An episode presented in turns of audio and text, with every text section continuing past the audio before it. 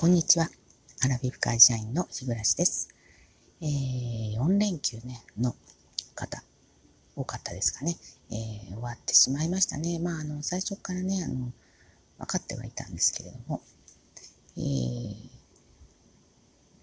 木、金、土、日でしたよね。えー、木と金と、まあ、金の夜が来た時点でね、あ、これはもう普通の週末と一緒だっていうふうにね、あの、割り切ってですね、まあ、過ごしました。なるべくあの自分にあのダメージをね、与えないように、あの4連休ではないというふうにね、ずっと言い聞かせながら4連休を過ごしまして、まあ、でもやっぱりね、あの昨日の夜はちょっとね、ああ、明日から仕事かと思ったらね、あのちょっとぐったりはしたんですけれども、まあなんとかね、あの出勤することができました。私この、えー、4日間はですね、まあ、いろいろやることがあって、えー、4分の3はね、家にこもっておりました。はい、で、えっ、ー、と、まあ、土曜日の夜に、えー、3日間かけて、まあ、大体のやることが終わったので、まあ、というあの日曜日ね、最後の1日ぐらいはまあちょっと外出したいなということで、まあでもそれもね、あの仕事絡みのあの下見を兼ねて、まあ、私は車運転できないので、まあ、夫と2人ドライブがてら、えー、ちょっと仕事を今週行くね、え、場所の下見にちょっと行って、でまあ、あの続いて、えー、足を伸ばして、だいぶ伸ばしましたけど、あのいつも行っているね、あのえー、山奥にあるね、あのえー、お蕎麦屋さんがあるんですよね。えっ、ー、と、地元の、えー、女性だけじゃないのかもしれないので、主に女の人ばっかりだなと思うんですけど、なんか婦人会、今婦人会って言わないんですかね。あの女性会の皆さんが、あの、されているお蕎麦屋さん。え、これね、美味しいんですよ。そこあの、蕎麦が、えっ、ー、と、蕎麦の実ですよね。蕎麦を植えている、えー、有名なところで。うん、あの、新蕎麦の時期になるとね、お客さんもすごく多いんですけど、昨日はね、日曜日だからどうかなと思って思いましたが、あの幸いにもね、お客さん少なくって、ね、あの、クーラーないのにね、えー、っと、我慢できるんですよ。まあ、あの、決してあの、涼しいひんやりって感じではありませんでしたけれども、あの、今ね、この日中あの、お日様が高い時間帯にクーラーなしで過ごすってちょっと考えられないうちの近所だとね、まあ、そこは山の奥だったので、あの、いい風も吹いて、あの、10割そばをね、いただいたんですよ。あの、まあ、私はいつもそこでね、え大盛りをいただくんですけど、えそ、ばをね、あのひたすら堪能して帰って、まあ、ちょっと元気をもらったおかげで今日来れたかなという感じですね。はい。で、あの、今日お話ししようかなと思ったのは、えー、この、まあ、えー、4日間、まあ、忙しかったって言っても、まあ、ちょっとね、あの、時間を見つけて、えー、本をね、読みました。で、えっ、ー、と、前回の時ちょっと話しましたがね、50代からの人生戦略っていうね、もうこれね、タイトルだけで、えっ、と、借りた本なんですよ。図書館で借りたんですけど、で、えっ、ー、と、えー、筆者は、えー、佐藤勝さん。えっ、ー、と、優秀の優と書いて、あの一文字でね、あの、勝さんっておっしゃるんですけど、ご存知の方はご存知なんでしょうね。あの、結構有名な方なんだと思うんですけど、あの、えっ、ー、と、鈴木宗男さんってね、まあ何年ぐらい、20年ぐらい前ですかね、になりますか。あの、まあいろんなことがあって あの、まあいろんなことはまた、えっ、ー、と、ネットで調べてください、皆さんね。で、えっ、ー、と、逮捕された方に連座して逮捕されたのかな？逮捕。えっ、ー、と、執行猶予付きの、なんか、えっ、ー、と、なんか刑だったと思うんですけど、えー、外務省に勤めてらっしゃった方でね、えー、500日ぐらい交留されたっていうお話でしたけれども、まあ、まあ、そのせいで、まあ、退職自動的に退職になったのかななんか。で、その後はずっと作家生活をされていたっていうのは、まあ、なんとなく知ってたんですけど、本を読んだのは初めてで。で、最近私、あの、えー、50代からのうんちゃらとかいう題名、えー、ばっかりのものをなるべく借りるように借りるようにしていて、その中のまあ一つではあるんですけれども、で、えっ、ー、と、えー、結論から言うとですね、この本ね、すっごく良かったんです。うん、私この佐藤勝さんの人となりとか、えーと、政治的な思想とかそういうことをね全然知らないままに借りてるんですよ。でこの本の中で言えば一冊の中でたった一箇所だけ、うん、ちょっと私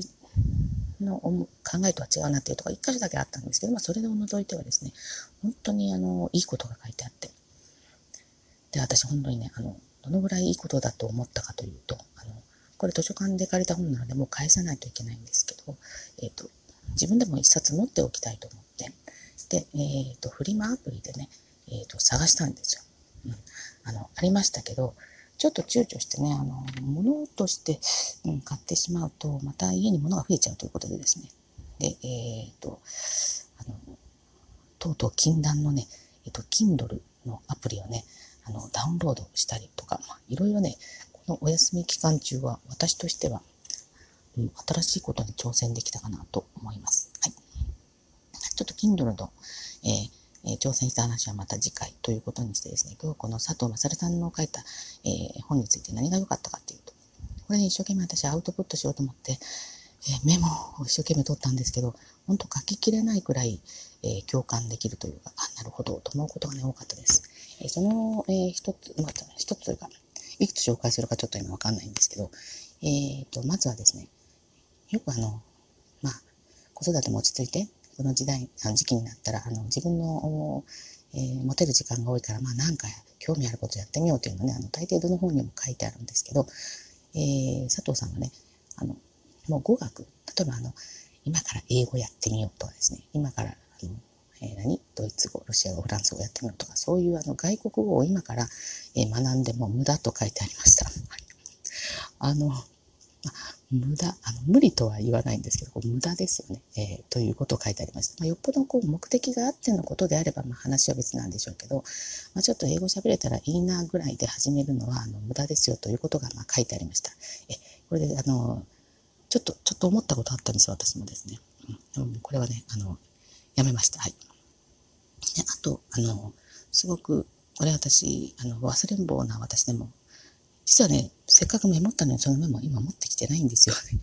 あの、でも覚えていることっていうのは、あの、まあ私、まあね、35年こうサラリーマンやってまして、まあ皆さんもね、あの、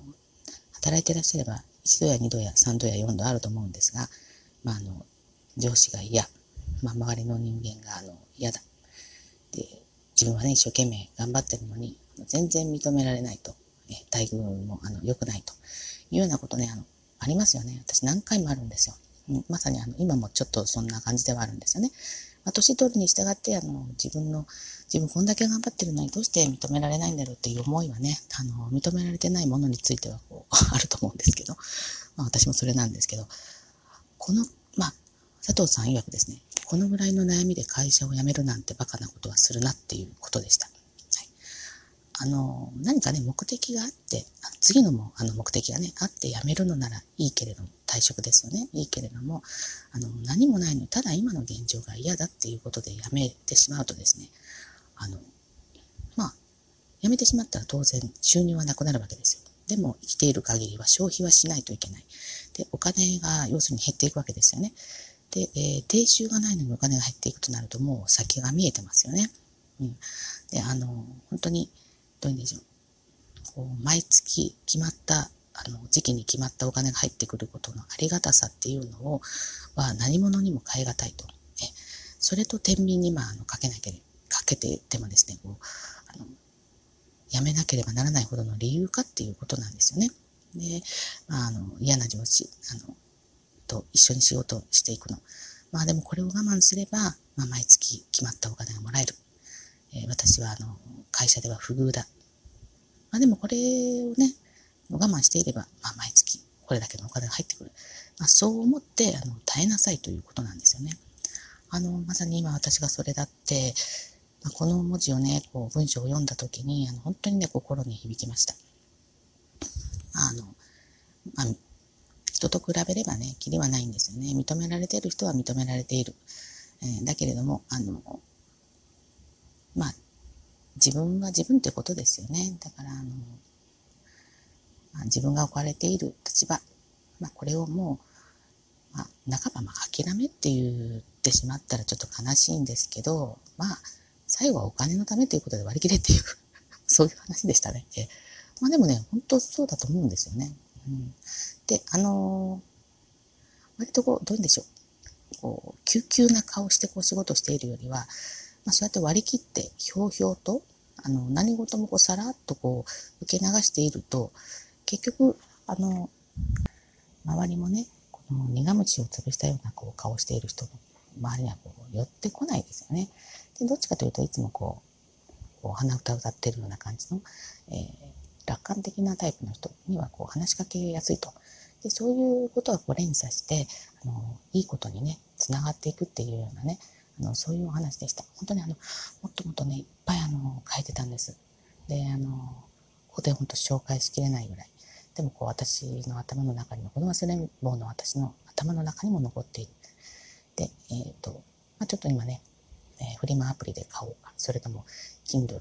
で買おうか、ちょっと今悩んでいるところではありますけれども、いずれにしてもね、あの私の手元に置いておきたいなと思った一冊でした。えー、ちょっと50代からのということですけど、あの40代とか30代もね、確かね、あの書かれてらっしゃったと思うので、あのぜひぜひですね、あの皆さん読んでみられてはいかがでしょうか。はい。ということで、えっ、ー、と、今日も最後までお聴きくださってありがとうございました。えー、4連休後のね、あの、仕事をちょっと体だるいですけれども、の、元気を出して頑張りましょう。もうちょっとしたらね、あの、盆休みもね、ある方もいらっしゃると思いますので、はい。ということで、えー、今日はこの辺で終わりにしようと思います。はい。それでは次回の配信まで失礼いたします。